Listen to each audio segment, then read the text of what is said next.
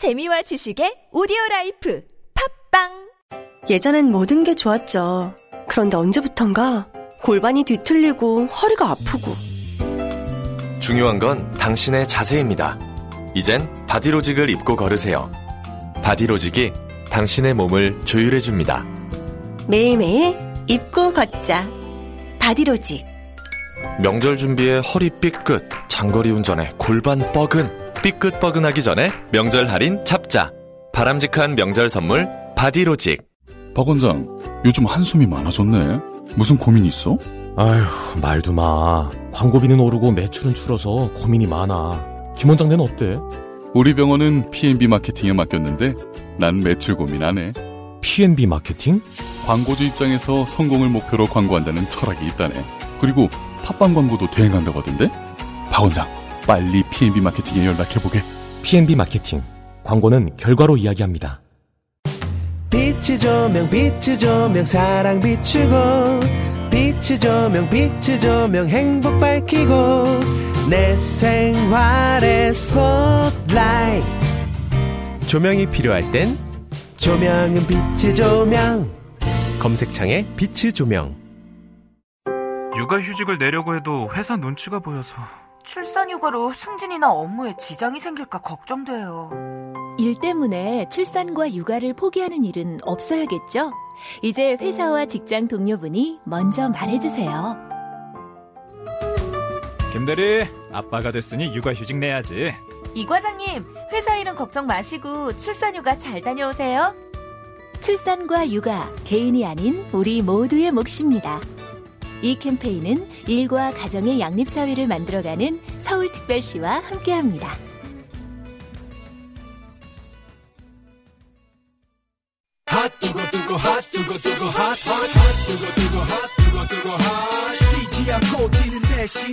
최근에는 그다지 뜨거운 적이 없습니다. 아, 오늘 좀 뜨거운 모습을 보여주셔야 되는데. 시가가 하고 있습니다.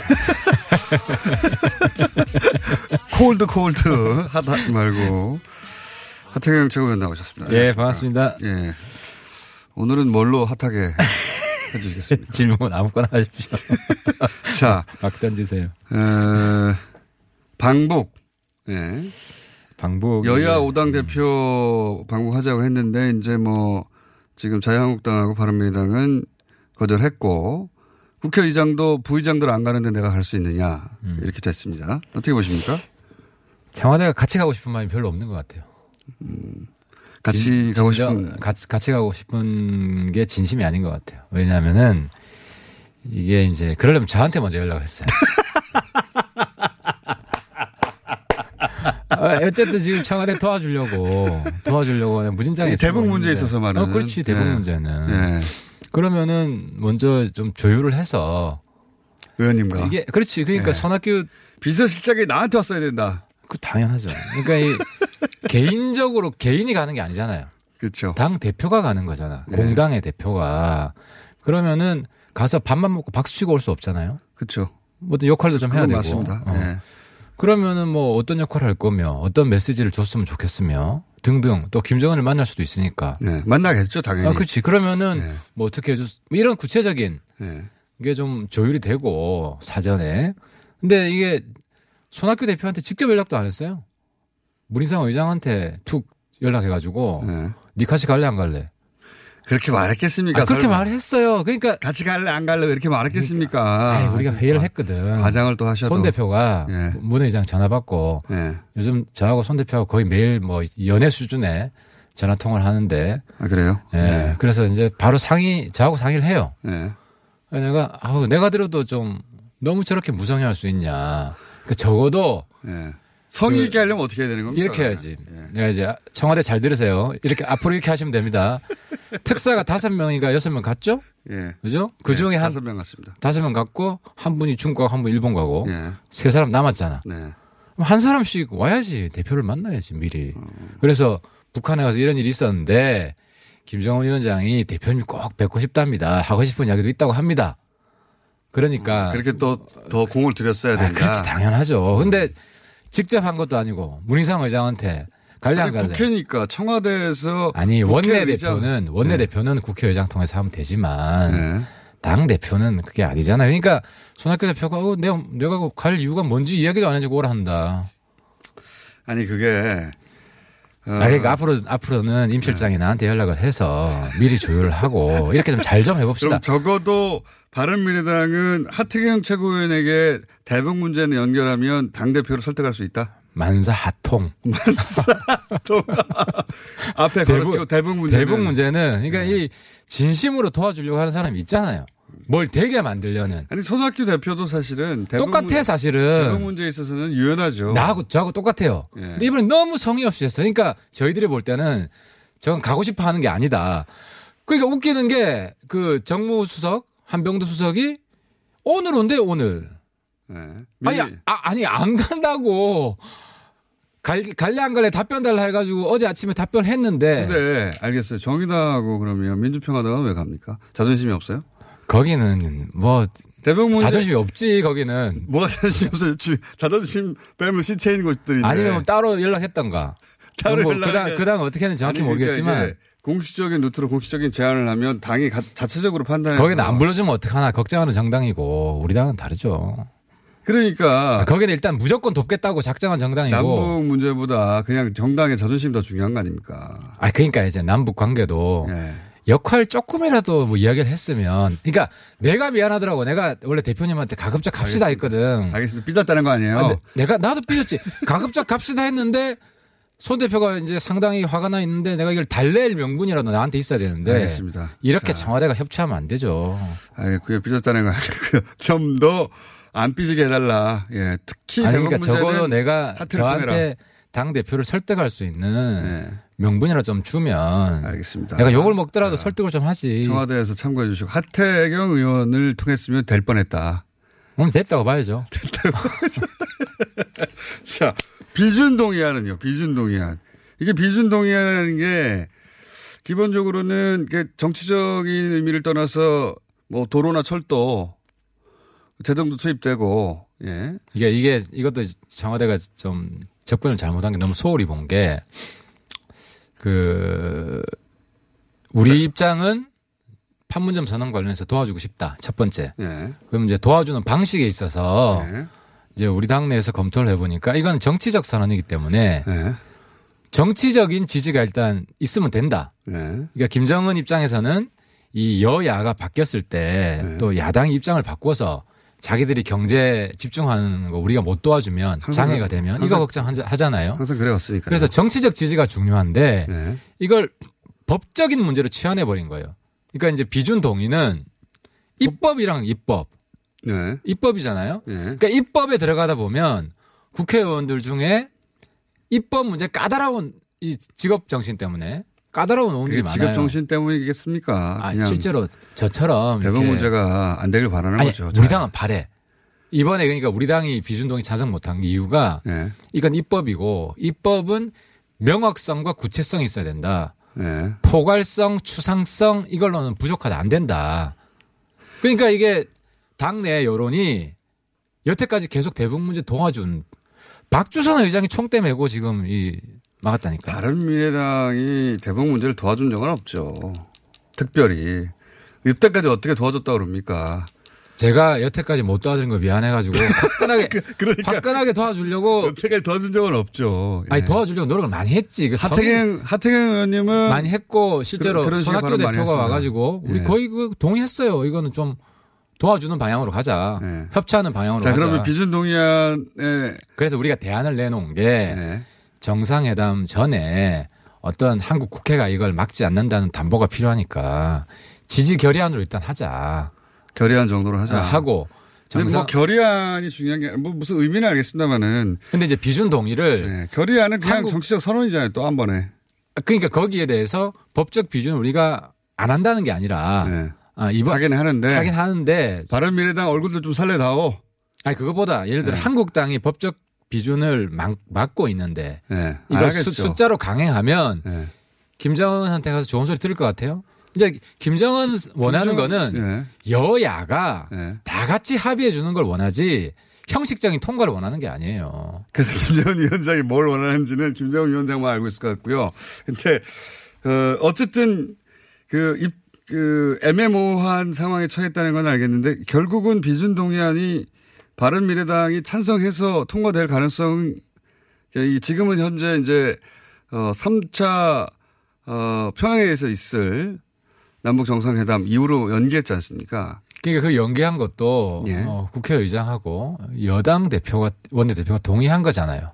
그러니까 지금은 어차피 안 될 거니까 게다가 아, 그러니까 그 현명한 판단이지. 거기서 예. 강행을 했으면 실제로 통과되기도 쉽지 않고 예. 아우 김정은 위원장이 볼 때는 문 대통령 리더십이 별로네. 그러니까 정상회담이 오히려 보수 야당이 여전하네라고 하겠죠. 그렇게도 보겠죠. 근데 예. 동시에 대통령 뭐 약발 별로 안 먹히네. 뭐 이렇게도 보죠. 대통령 그러니까 당선된 직후부터도 계속 그랬어요. 예. 한국당은 그랬고. 한국당은 그랬는데 그러니까 우리 아닐 당- 수도 있다. 우리 당은 지금 질적으로 바뀌었는데도 이 이것을 지금 제대로 활용을 못 하고 있다. 질적으로 언제 바뀌었습니까? 이번 이번 지도부 바뀌었잖아요. 의원들은 다 똑같은데. 이게 약간 하여튼 이것도 비중 동의하는 남북 3차 정상회담 이후의 상황에 따라 하태경 의원한테 연락을 하면 가능해질 수 있다 이거죠. 아, 그러니까 정 안 되면 저를 특사로 보내주시면 특사로 보내 지지 결 지지 결의안 정도 하는 걸로도 김정은 만족하게 내가 해드릴 테니까 저를 특사로 파견해 주세요. 김정은 위원장이 모르겠습니다. 바른미래당의 대표 정도 되면 또 부를지 모르겠는데 최고위원은 안 부를 것 같아요. 특사는 대표가 특사로 가는 경우는 없지. 자, 하여튼 어, 이 비준 동의안은 뭐 일단은 연기되긴 했습니다만은 다시 수면 위로 올라올 사안이죠 이게. 잘 될 겁니다. 왜냐하면 이제 트럼프 대통령도 thank you 김정은하고 네. 이게 이제 북미 비핵화 협상 진전에 따라서 연동돼 있는 거기 때문에 비핵화가 진전이 되면 유엔 제재도 완화되는 방향 가고 종전선언 되고 하면 결국 되게 돼 있어요. 근데 좀 너무 급하게 서두르니까 뭐 급한지 아닌지 잘 모르겠습니다만 이제 너무 늦, 늦은 것 같기도 해요. 종전 선언부터 시작해가지고 자, 이 얘기는 여기까지 하고요. 예. 네, 상황이 닥치면 또 얘기하고 어, 박지원 대표가 이런 얘기를 했습니다. 손학규 대표에 의해서 어, 보수야당의 정계 개편 혹은 전체 정계 개편까지 어, 출발할 수도 있을 것 같다. 이분이 이런 것 전망은 잘하는 편인데요. 예. 손학규 대표가 그런 그림을 그리고 계십니까? 박지원 대표 요즘 말하는 것 중에 맞는 게 별로 없더만. 뭐. 잘, 잘 맞는 편입니다. 아니 뭐 유엔 가서 3개 정상 정상회담 할 거라고 바로 북한이 안 한다 그러고. 이거는 제가 내일 따지기로 하고요. 아니 그러니까 예를 네. 들어 이제 민주평화당은 사실 비유를 들자면 독립국가 되기를 포기한 정당 아니에요. 어디 식민지가 되고 싶다 우리는. 글쎄 뭐 바른 정당, 자임하는 정당 바른 미래당 아닙니까? 내에도 그런 분들이 있는 거 아닙니까? 아, 우리는 어쨌든 네. 도- 자강론, 독립국가가 가로 성장을 해서 우리 네. 당 중심으로 재패해 보겠다는 적어도 우리 리더 지도부는 아주 강한 야망을 가지고 있고. 그럼 손학규 대표가 그리는 그림은 대충 어떻게 어떠, 어떻게 되는 겁니까? 손학규 대표는 뭐 그림이 아직 명확한 그림이 없죠. 제가 그리고 있죠. 아, 의원님이 그림 그림 중에 된 게 없잖아요. 아, 되든 안 되든 이, 이 합당할 때 지지율 이제 20% 돌파해가지고 자유한국당 찌그러지고 홍준표 대표 찌그러지고. 아니, 물론 제가 네. 대표가 됐으면 더 빠른 속도로 올라갔겠지만 1년 전부터 얘기했는데 된 적이 없어요. 조금 그렇게. 느리지만 조금 자, 느리지만 어쨌든 이 정계 개편 얘기가 나오는데 이건 어떻게 될 거라고 보십니까? 아니, 정계 개편 없고요. 네. 없다? 없죠. 총선 때까지도 없다? 아니 그러니까 올해는 없고 올해만 없다. 올해만 없다. 그러니까 이제 예측 가능한 범위 내에서 네. 정계 개편 이야기하는 게 무의미해요. 현재로는 현재는 무의미해요. 지난번에 제가 말씀드렸지만 있긴 있을 수 있는데 아, 우리 당은 네. 우리 당은 살, 사는 거 아니면 죽는 거 양자택일이지. 네. 뭐 우리 당이 네. 을이 돼서 네. 뭐 그런 그런 방식은 없어요. 그리고 지금은 열이 되는 거 아닙니까? 우리 당이 을이 되는 방식은 없고 네. 갑밖에 없다. 갑이 돼서 옵션은 갑밖에 없는데 어, 갑이 갑- 될수 없는 상황이 오면요. 갑이 되도록 최선을 다해야죠. 물론이죠. 어, 될수 없는 그리고 상황이면. 뭐 어떤 시점이 될지는 저도 예측하기는 어렵고 뭐 그건 뭐 제가 점쟁이가 아니니까 어쨌든 갑이 되기 위해서 죽도록 뛰겠다. 그리고 우리 당이 야권에서 1등 정당이 되겠다. 내년 초까지는 그리고 우리 당 중심으로 천하를 제패하겠다. 대표하겠다. 이거밖에 없어요. 그 얘기는 재작년부터 하지 않았습니까? 아 그러니까 이거밖에 없어요. 네, 그 길밖에 없다.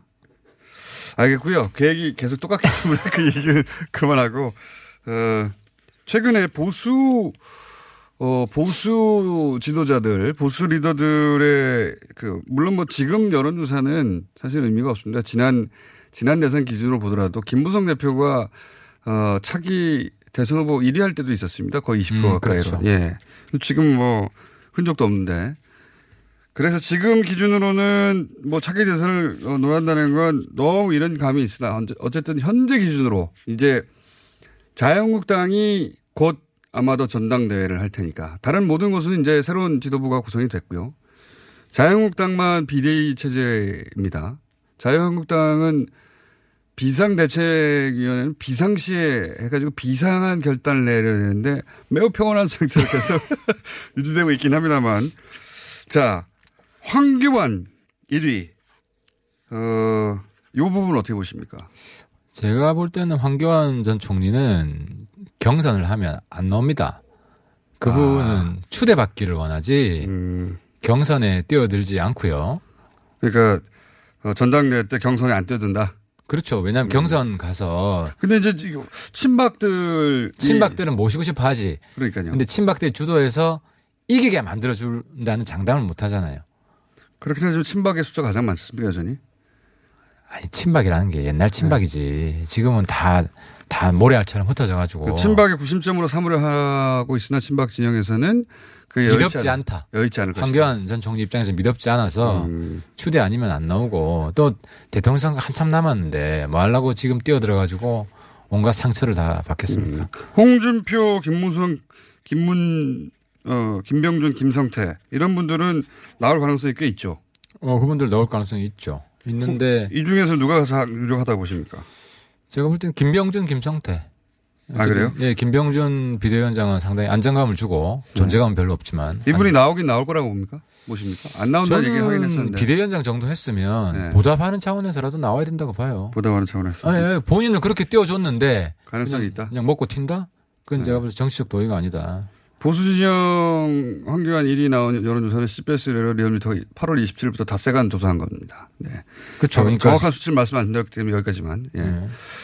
꽤 많은 그 모집단이 컸어요 보니까. 예. 그래서 비교적 그큰 추세는 읽을 수 있는. 그러니까 쉽게 말하면 이제 꼴통 보수 이렇게 하면은 황교안 후보가 1등이고 꼴통 보수가 어, 중도 범 보수까지 보수. 그- 그러니까 그게 꼴보지. 그러니까 이, 이 그렇게 하면 1등이고 중도까지 포함한 너무 막 지르시는 거 아니에요? 핫해지시려고? 자, 핫해질 수 있습니다. 어, 중도, 그러니까 전 유권자 층에서는 유승민 대표가 1위예요 1등이고 그렇죠. 예. 예. 그러니까 이제 황교안 어, 전 총리는 확장성이 없다. 딱 갇혀 있다. 태극기 네. 부대. 이게 정확한 진단이고 유 대표는 보수 내에 강- 아니, 지지 충성도는 떨어지지만 확장성은 크다. 뭐 이런 그런? 셈입니다. 유승민 대표 입장에서는 어, 뭘까요? 그, 부- 어, 기회가 있습니다. 아, 그 희망적인 이야기죠. 예, 굉장히 네. 기- 기회가 있는 수치이고 반면에 안철수 대표가 낮게 나왔습니다. 예, 보수 진영에서도 낮게 나왔고 어, 전체 유권자를 상대로는 보수 5위인가 6위보다는 높게 나오긴 했습니다만 여전히 황교안 유승민보다도 더 낮게 나왔거든요. 이건 좀 충격적이었어요. 그래서 본인에게. 뭐 깊은 성찰의 시간을 가지고 있지 않습니까? 다시 태어나려고. 그러니까 유승민 대표는 기회가 있다. 안철수 대표는 그러니까 좀 유승민 대표도 조금 어렵다. 많이 변해야 되죠. 지금 지지율 나온 거를 보면 어떻게 변해야 그렇게 됩니까? 뭐 어쨌든 외국가 계시니까 네. 새로 새철수 새철수로 돌아오시 오시면 봐, 봐야죠 그때. 홍준표, 김무성 이 두 분은 당 대표 가능성은 낮다고 보십니까? 나오긴 나올 것 같아요, 거의. 그죠? 아 그것도 모르겠어요. 이제 당선 가능성이 별로 없으면 안 네. 나올 수도 있어요. 김무성 대표하고 김성태 대표 사이의 관계는 과거에는 김무성 대표의 오른팔 이런 식으로 표현됐는데 이제는 김성태 원내대표가 훨씬 영향력이 혹은 인지도가 생긴 거 아닙니까? 적어도 오른팔로 이렇게 상하 관계는 아닌 거 아닌가요? 그렇죠. 그래서 기, 에, 김부상 대표가 에, 김성태 원내대표를 앞세워서 네. 뭐 어, 그런- 나오지 않고 본인은 예, 그럴 가능성은 저는 있다고 봅니다. 음, 그럴 가능성도 있다. 혹시 이 그룹 중에 지금 개인적으로 전망하시기에 가장 어, 정치적 자산이 어, 많고 여전히 차기로 또 살아있을 것이다. 유승민 대표 영신 위에. 대표는 당연히 예, 이미 이제 수출은 이미 드러나. 거기 이제 언급 안 된 부분 이제 원희룡 지사죠. 아 원희룡 어, 지사. 원희룡 지사는 제주도 지사 열심히 하시고 계시는데 네. 어쨌든 여러 가지. 오세훈 전 시장은요. 이분도 꾸준히 이름 나오거든요. 그죠 이제 오세훈 시- 시장도 장점이 네. 어, 오랜 기간 이렇게 이제 성찰 시간을 가지고 있는데 오랜 동안 잊혀져 있어가지고. 왜냐하면 나와서 오히려 마이너스 될 가능성 부정적인 인식이 많이 잊혀져. 그렇습니다. 예, 예. 그래서 다시 좀 전열을 정비하면 충분히 가능하고 뭐 저희 당에 들어오시면 기회가 훨씬 크지 않을까. 이따 그렇게 나가신 분 아닙니까 이분? 아니죠. 바른미래당에서 들어왔다 나간 적은 없고. 아 잠시 들어오려고 하다가 안 아니, 들어왔나요? 바른 정당에 있다가. 그러니까 바른정당이 다 나가신 분이잖아요. 예, 안 그렇죠. 들어와요 다시. 한번 모셔보세요. 아 원희룡 지사가 있었군요. 예. 남경필 지사는 현역이 아니어서 약간 지금 뒤로 밀린 것 같고요. 그리고 김태호 아 김태호 전 지사. 경남도지사가 성적이 좋았기 때문에 네. 아마 당 대표 나오면 네. 뭐 다코스가 될 겁니다. 그 정도가 될 것이다. 예. 본인은 언제 대권 후보로 성장합니까? 자, 그런 좀더 핫해지면 저는 네. 대북 문제를 본인의 힘으로 풀어내시고 예. 그걸로 쭉쭉 달려가시죠. 그러니까 청와대가 좀 정신 차려야 됩니다. 아, 도와주려는 사람 자꾸 거듭 차면 모든 걸 하태를 통해라. 예, 대북 문제는. 그럼 한 번 통했는데 되면 계속 통할 것이고 한 번 통했는데 안 통하면 그다음부터는 연락 안 하겠죠. 그러니까 이제 딱 한 번만 연락해봐라 내가. 이제 우려할 것 같은데 제가 국내 문제는 공격할 수밖에 없다. 네. 그건 이해를 해주시라. 하지만 대북 문제는 철저히 분리 대응하겠다. 썩지 않겠다. 자, 연락 오면 저, 저한테도 좀 알려주세요. 연락 갔다고. 여기까지 하겠습니다. 하태경 최고위원이었습니다. 감사합니다. 네, 감사합니다. 탐라 오렌지에서 여름철 감귤을 소개합니다. 황금향. 아, 여름에 감귤이 이렇게 맛있을 수 있네. 탐라 오렌지의 황금향. 지금 인터넷에서 탐라 오렌지를 검색하세요. 직접 드셔도 좋고 선물용으로도 최고입니다. 전화 주문도 가능합니다. 010-2827-3917 010-2827-3917 말이 살찌고 나도 살찌는 계절 10월 일에 찌든 나 문화생활을 즐기기로 결심했다. 아 아니다. 너무 비싸다. 이대로 포기해야 하나? 맙소사 세계적인 거리예술 40여 작품이 모두 무료라고? 엄청나다 10월 4일부터 7일 목금 토일 서울광장 일대 서울 거리예술 축제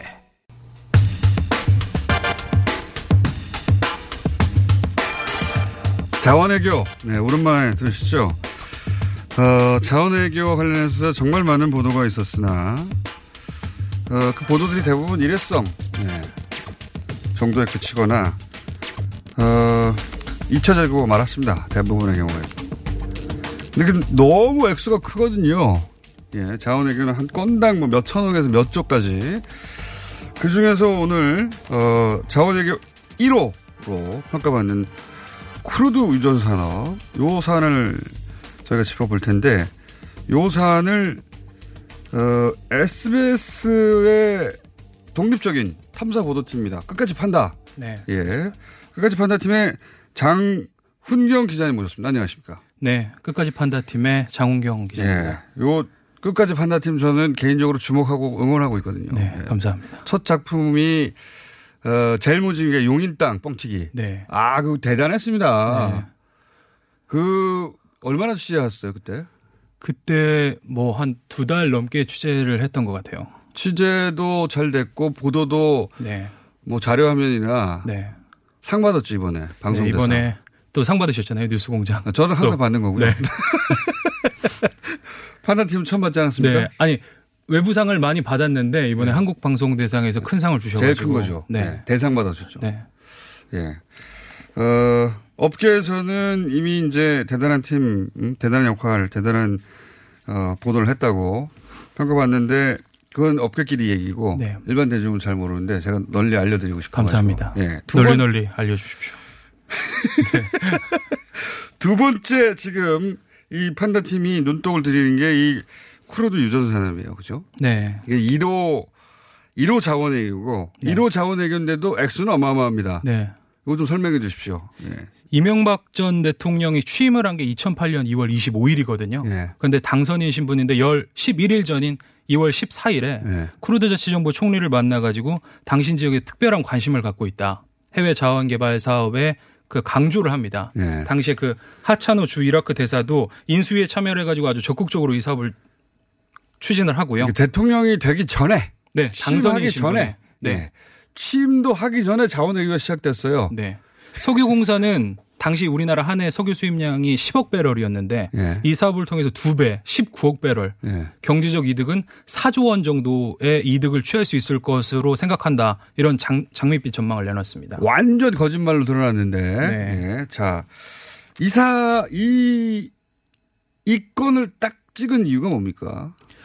저희가 이게 내부 제보가 온 내용 중에서 재밌었던 게 네. 그동안은 이명박 전 대통령의 MB 정부가 무리하게 추진을 해서 이게 실패가 됐다. 그러니까 공사들은 피해자였다. 이런 네. 프레임이 있는데 저희한테 제보를 준 분들은 공사의 직원분들이었어요. 아하. 우리가 피해자만이 아니라 공사가 잘못한 것도 너무 많은데 음. 이런 내부의 잘못은 지금 공사가 덮는 데만 급급하다. 적극적인 공범이 없다. 그렇죠. 예. 그런 부분을 좀 밝힐 필요가 있다. 음. 이런 제보가 와서 저희가 취재를 시작하게 됐습니다. 아하. 그렇죠, 사실. 네. 예, 맞습니다. 이게 이제 물론 이명박 전 대통령이 이제 누른 것도 있지만 그렇죠. 공사에 계신 어떤 일부는 매우 적극적으로 관여했고 네. 그 덕에 어, 자리도 보존하고 승진도 하고 했죠. 네. 예. 그러고 나서 이제 자원외교가 빵 터지니까 이건 전부 다 어, 이명박 대통령의 무리한 혹은 뭐 다른 네. 의도가 있는 사업이었고 피해자일 뿐이다. 이런 제보 내용 중에 기억이 남는 게 예. 자원외교 사업은 공사는 MB 자원외교의 피해자다. 네. 이 프레임을 깨트려서는 안 된다. 음. 이 생각이 공사에 강하게 있어 있다. 이걸 깨트려야 된다. 또 그런 제보가 그렇게 해야. 책임을 추궁당한 일을 없이 네. 넘어갈 수 있으니까요. 그렇죠. 그렇겠죠. 예. 자, 어, 이게 그러니까 대통령이 당선되기도 또 전에 시작된 것이고요. 네. 당선인 신분에서 이제 적극적으로 추진이 됐던 거고요. 구체적으로 어떻게 추진이 됐습니까? 이 말씀드렸듯이 그 정부에서 추진했고 그 계약 내용이 좀 특이합니다. 네. 이 이라크 쿠르드의 탐사 광고가 있는데 네. 보통 그냥 돈 주고 사는 거잖아요. 예. 예, 돈 주고 사는 게 아니라 당시 그 오랜 전쟁으로 이렇게 이라크 쿠르드가 이렇게 폐허가 됐기 때문에 예. 이 재건한다는 의미, 의미에서 발전소나 변전소 같은 사회 간접 자본을 대신 지어주고 예. 이 대가로 탐사 광고를 받습니다. 예. 그래서 탐사를 해서 성공을 하면 받는 거고 예. 설사 실패를 하더라도 보장 원유를 또 준다. 예. 그렇기 때문에 이중으로 안전판이 돼 있기 때문에 네. 석유공사가 주장한 거는 이건 절대가 손해를 보지 않는 예. 계약이다. 이렇게 라고 강조를 했었죠. 했죠. 예. 그리고 실제 우리나라는 다 지어줬어요. 네, 맞습니다. 예. 최근에 그래서 다 지어줬는데 조단위가 들어가서 지어줬어요. 그렇죠. 예. 당시에도 이게 원래 석유공사가 건설을 하는 회사가 아니잖아요. 예. 민간 건설사들이 원래 투입돼서 이걸 건설을 하려고 했는데 이 쿠르드는 자치 정부입니다. 이라크 중앙 정부하고 달라서 쿠르드 네. 자치 정부는 쿠르드족이 중동의 집시라고 불리더라고요. 네네. 네. 쿠르드족은 독자적으로 원유 수출을 계속 원했어요. 예. 그런데 이라크 중앙정부는 반대를 하죠. 저 석유 네. 수출을 통제하죠. 그렇죠. 중앙정부가. 예. 그 주변에 터키나 이란도 반대를 하는데 이 쿠르드가 원유 수출을 한다고 해서 이게 보장되는 게 아니기 때문에 네. 민간 건설사들은 그 불확실, 불확실성 때문에 손을 뗀 거예요. 예. 그런데 석유공사는 정부가 워낙 적극적으로 추진하니까 네. 그 모든 부담을 안고 사업을 진행한 거죠. 그리고 말씀하신 것처럼 지난달에 네. 이 발전소와 변전소를 지어주는 공사를 모두 끝냈습니다. 원래 약속했던. 그러니까 우리는 네. 석유를 못 받았는데 네. 혹은 거기서 석유가 안 나왔는데 다 지어줬어요. 네, 투자가 정- 끝났죠. 정부가 약속했으니까요. 예. 그래서 조단위 이상의 네. 시설 투자를 우리 정부는 일방적으로 하고 약속을 다 지켰는데 그러면 우리가 받은 게 있느냐. 네. 그렇죠. 그 부분을 말씀해 주셔야죠. 이제 석유가 얼마나 나왔습니까? 어마어마한 투자 가 아까 말씀하신 1조 3천억 원이 투자가 됐는데요. 예. 이 어제 찾아보니까 10kg 사과 상자에 5만 원권을 가득 넣으면 그게 12억이라고 하더라고요. 예. 1조 3천억 원은 이게 1,830상자인 거예요. 그러니까 12억씩 1,800명에게 줄 수 있는 돈이거든요. 많네요. 엄청 많은데 예. 그 중에서 회수한 돈이 100억이에요. 1조 3천억 원 투- 투자해서 지금 회수한 돈이 100억밖에 안 되는 거예요. 1조 3, 1%가 안 되는 거예요. 회수한 예. 돈이. 대단하지 않습니까? 네. 그 규모가 정말 엄청난. 상상할 수. 네. 1조 3천억 투자해서 현재까지 돌아온 건 100억. 네. 예. 그런데 이상한 게 예. 최근에 2018년에 상반기 결산을 내놨거든요. 석유공사가. 그런데 손실액을 4,627억만 잡았어요. 8,300억 원은 아까 말씀드렸던 보장 원유로 이렇게 받을 수 있다. 예. 그렇기 때문에 그러니까 석유가 안 네. 나오면 네. 우리가 원유를 그렇죠. 보장해 줄게 네. 했는데 그래서 현재 손실액은 4,627억밖에 없다. 물론 이것도 원래는 이건 이 계약은 손해가 없다고 했던 사업인데 네. 4,600억 원이 손해가 났기 때문에 절대 네. 손해가 하나도 안 난다고 했었죠. 그렇죠. 예. 이것만 해도 엄청난데 8,300억 원의 보장 원유를 받을 수 있다. 예. 그래서 저희가 물어봤어요. 일단 4천억 원 이미 손해가 생긴 걸 네. 인정한 그렇죠. 거예요. 그들도 인정한 거예요. 손해가 4천억 원이 뭐 4천 원처럼 얘기해요. 보통 네. 얘기, 얘기하다 보면 4천억 원 손실은 인정했고 네. 그것만 해도 어마어마한 거죠. 4천억 네. 원인데. 근데 8천억 원은 어떻게 됩니까? 이제 8천억 원의 보장, 보장 원유. 그들은 이제 받으면 된다. 네. 받을 수 있다라고 얘기하는데 저희가 물어본 바에 의하면 그걸 받을 수, 쉽게 받을 수 있다고 말하는 건 석유공사밖에 없어요. 석유공사를 제외한 모든 사람들은 그거 받는 게 쉽지가 않다. 음. 이렇게 말하고 있거든요. 쿠르드 정부로부터 받아야 되는 거예요. 네, 쿠르드 정부로부터 이제 받아야 되는데 게- 그 근데 통제는 이라크 정부랑 하- 하는데 이라크 정부랑은 계약이 없잖아요. 이라크 정, 중앙 정부랑은 지금도 논의되고 있는 바가 없어요. 그러니까요. 네. 그럼 어떻게 받겠다는 겁니까? 이 계약 내용이 복잡한데 쉽게 말씀을 드리면 네. 원래는 지분으로 받는 거거든요. 탐사에 네. 실패를 하면 지금 생산이 되고 있는 광구의 지분을 받는 건데 이렇게 되면 석유공사가 돈을 또 투입을 해야 돼요. 그렇기 때문에 공사는 또 부담이어서 아. 네. 작년부터는 이거를 지분으로 받는 게 아니라 현물로 달라. 네. 쿠르드 정부하고 이걸 협의를 하고 있거든요. 예. 기름 달라는 거죠, 그냥. 그렇죠. 예. 근데 이것도 첩첩산중인 게 원유 종류에 따라서 가격이 다 다르거든요. 예. 배럴당 한 많게는 10달러 이상 차이 나기 때문에 우리가 받는 목표치만큼 받으려면 어느 특정 수준의 이상의 원유를 받아야 되는데 네. 쿠르드 정부가 그거를 준다는 보장이 없는 거고요.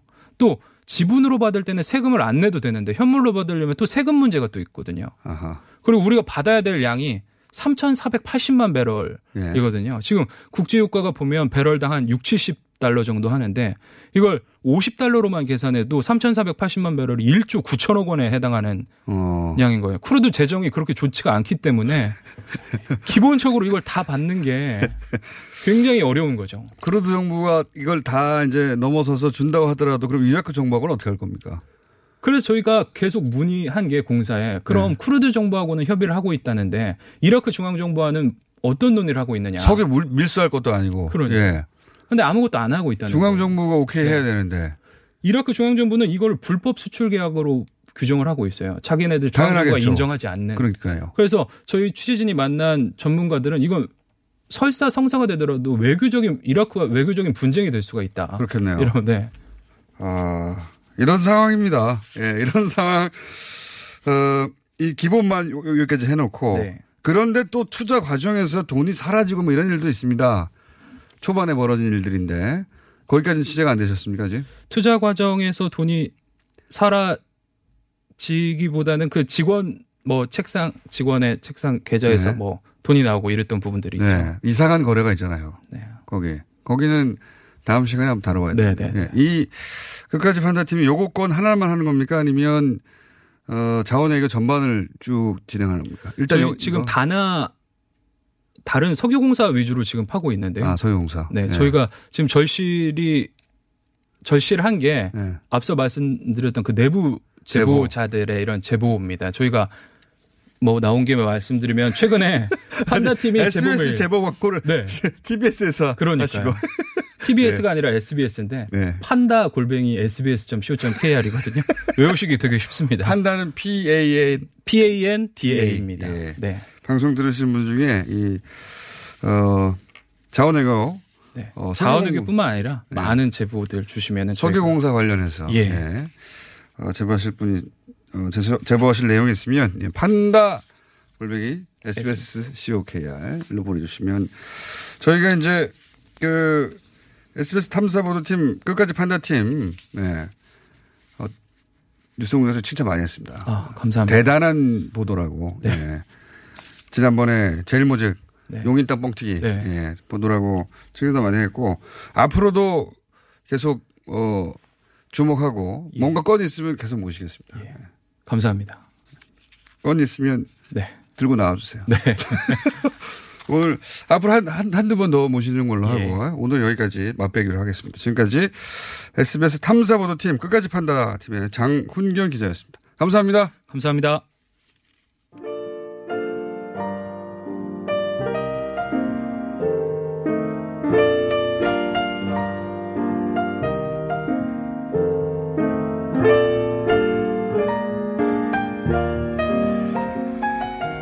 자, 끝까지 판다 팀 응원합니다. 문자 많이 오네요. 네. 예, 이 문자 저희한테 보내지 마시고요. SBS 게시판에 가서 올려주세요. 네. 그리고 중동 문제, 시리아 내전, 예, 시리아가 실금에 등극했다. 네. 그렇죠. 복잡하죠. 복잡한데 잘 이해하고 있으면 예, 국제 정상 눈에 보이거든요. 예. 해서 어, 앞으로도 계속 국제 이슈 한동안 못 다뤘는데 계속 다루겠습니다. 그리고 평화 마라토너 네덜란드 헤이거에서 1년이 넘도록 매일 42km씩 뛰, 매일 42km 뛰는 게 가능합니까 이거? 매일 42km 뛰어 유라시아 대륙을 지나 현재 북경에 도착했고 북한을 통해 판문점 그리고 광화문에서 야, 이 소식 좀 전해주세요. 강명구 씨라고 하는 마라토너가 뛰고 있다는데 알겠습니다. 저희가 인터뷰 추진해 보겠습니다. 여기까지 하겠습니다.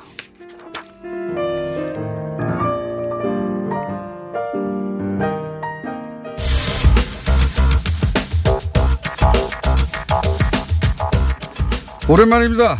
네. 과학하고, 아니죠. 과학 같은 소리 하네. 원정우 씨 나오셨습니다. 안녕하십니까. 예, 반가우시죠? 네, 그럴까요? 러시아는 왜 다녀오셨어요? 러시아는 저희 청취자분들 80여 명하고 네. 우주 과학 관련된 견학 비슷한 여행을 갔죠. 이소연 박사님도 같이 가셨어요. 아, 그래요? 네네. 네, 참. 네. 좋겠어요. 아유, 과학 저는- 팟캐스트 하면 그런 거. 저도 이런 거 해보고 싶어요. 어, 가세요.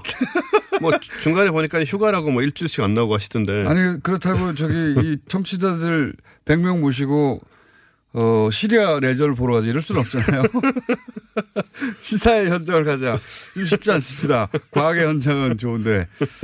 자, 주제가 뭡니까? 제가 이제 지지난주에는 러시아를 가서 못 갔고 네. 지난주에는 시차 적응에 실패해서 못 나왔거든요. 시차 적응. 그래서 시차 적응에 대해서 시차에 대해서 얘기를 드리려고. 시차 적응. 네. 저는 나이가 먹으면 먹을수록 시차 적응을 안 하게 되던데요, 그냥. 그는 삶이 굉장히 불규칙하고 그러셔서 그렇고요. 그냥 그 나라에 가서도 한국 시간으로 살고. 예, 그래야 돼요. 사실 그래야 되는 건데 이제 몸이 이제 힘들어지니까 음, 저 같은 경우에는 지난번 같은 경우에는 예를 들어서 여기가 모스크바가 6시간 늦거든요. 그러니까 여기서 8시 40분 제 방송 시간이면 모스크바는 새벽 2시 40분이에요. 네. 그러니까 아침에 못 일어나는 상황이 벌어지고 그 핑계로 이제 시차에 대한 얘기를 좀 드리려고 하는데 시차가 우리 이제 기, 본적으로 생각하는 게 아, 몸 안에 이제 뭐 생체 시계 같은 게 있어서 네. 해가 뜨고 지고 하는 것에 영향을 받고 이런 정도는 상식으로 알고 있잖아요. 네. 어, 근데 요게 이제 2017년 작년에 노벨 생리의학상을 받은 주제입니다. 아, 그래요? 네. 네. 지금까지는 이제 그러려니 하고 있다가 어, 초파리 실험을 통해서 이제 생체 시계를 작동하는 주요 유전자들을 찾아낸 거예요. 생체 시계가 있는데 예. 몸이 자연과 이렇게 맞춰진 그 시계가 있는데 예. 그게 이제 실제적으로 어떻게 동작을 하고 네. 어느 레벨까지 들어가야서 이제 동작을 하느냐. 네. 이게 유전자 레벨에서까지 동작을 한다는 거죠. 네. 어, 그리고 보통 많은 사람들이 이제 해의 영향을 받는다고 생각을 하거든요. 해가 뜨면 이제 이 뭐 정신 차리고 해가 네. 지면 물론 이제 야행성인 공장장님이나 저 같은 사람은 거기에 이- 그 글이 동의하지 않을 수도 있지만 되게 그렇게 생각하는데 그것도 아니었어요. 아, 해가 영향을 받는 게 아니었다. 네, 해가 영향을 주는 게 아니고 해의 영향은 수십억 년 전에 이미 결정된 거고요. 네. 지금 우리는 그냥 낮밤 변화와 무관하게 몸 안에서 그냥 24시간 생체 시계가 돌아갑니다. 그래요? 유전자 차원에서. 그 돌아간다는 게 그 구체적으로 어떤 의미입니까? 그러니까는 늘 우리가 익숙해져 있던 상태에서 계속 사실 정확하게 말하면 그것도 웃긴 게 24시간이 아니고 24시간 30분이에요. 몸 안에서의 하루는. 아, 그렇게 측정이 됐어요? 네, 우리뿐만 아니고 모든 생물이 다 그래요. 아, 그래요? 그래서 아마도 하루가 24시간 30분이던 옛날 어느 시절에 뭐 수억 년 전이나 그럴 때 결정된 게 아닌가 추정이 되죠. 하루가 24시간 30, 그러니까 지구의 그 자전 속도가 좀 느릴 때. 느릴 때가 있었습니까? 과학적으로? 네, 지구의 자전 속도는 계속 변해왔기 때문에. 아, 그래요? 예, 그런 게 아닌가 추정이 되는데 정확한 이유는 모릅니다. 음. 그래서 24시간이 아니고 24시간 30분이라는 건데, 어, 그래서 유전자가 시간에 따라 행동을 30분은 조절한다는 뭐죠? 게. 세수하는 시간인가? 이것도 이제 연구 주제예요. 되게 중요한. 모르기 때문에. 네. 허허, 재밌네요. 예, 그래서 이제 시, 해에 맞춰서 대충 대충 되는 게 아니고 유전자에 이미 각인이 돼 있는 게 어. 24시간 30분이다. 라는 흥미로운 상황이고 요거는 곤충, 박테리아, 식물, 동물 다 똑같습니다. 아, 그 재밌네요. 네. 재밌습니다. 그러니까 우리가 이렇게 다 사실 비슷하다는 거죠. 원래 뭐, 그, 뭡니까, 진화에 네. 관한 과학, 그, 저, 그 결론들을 들여다보면 결국 우리는 다 같은 세포에서 나왔잖아요. 네, 다 가- 같은 세포고 뭐 아시다시피 아주 원생 생물이나 이런 네. 거나 우리나 별로 차이가 없어요, 유전자적으로. 몇 퍼센트 이상 차이가 잘 안 나고. 네. 그리고 또 재밌는 거 유전자 얘기를 좀 말씀드리면 예를 들어서 뭐 다른 동물에서 어떤 기능을 한 유전자가 있잖아요. 뭐 네. 예를 들어서 이런 기능이라든가 여러 가지 기능을 한 유전자를 뽑아서 몸에 우리 몸에 넣으면 그냥 똑같이 기능해요. 어, 생선의 아가미가 팔이 됐다는 거 아닙니까? 아니죠, 저 날개. 아, 팔이라면 곤란하고. 지느러미가. 예, 뭐 네. 그런 식으로 변해 온 건데 그 몸에 지금도 마찬가지예요. 예를 들어서 초파리 안에 네. 어떤 특정한 초파리의 기능가는 사람에도 적용할 수 있는 기능이 있잖아요. 예를 들어서 네. 이런 거.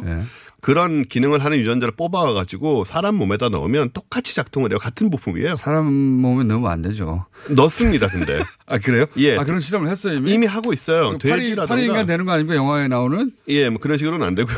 또 파리는 잘안 하겠지만 네. 돼지라든가 이런 쪽에서 좀 가까운 그렇죠, 동물에서 맞습니다. 많이 해왔어서 이게 그냥 같은 부품을 병원에 쓸 수가 있어요. 그렇게 세포 안에는 생체 시기가 이미 세팅되어 있다? 예, 유전자 안에 이미 세팅이 돼 있다는 것이고 그 DNA에 세팅이 돼 있다는 얘기죠.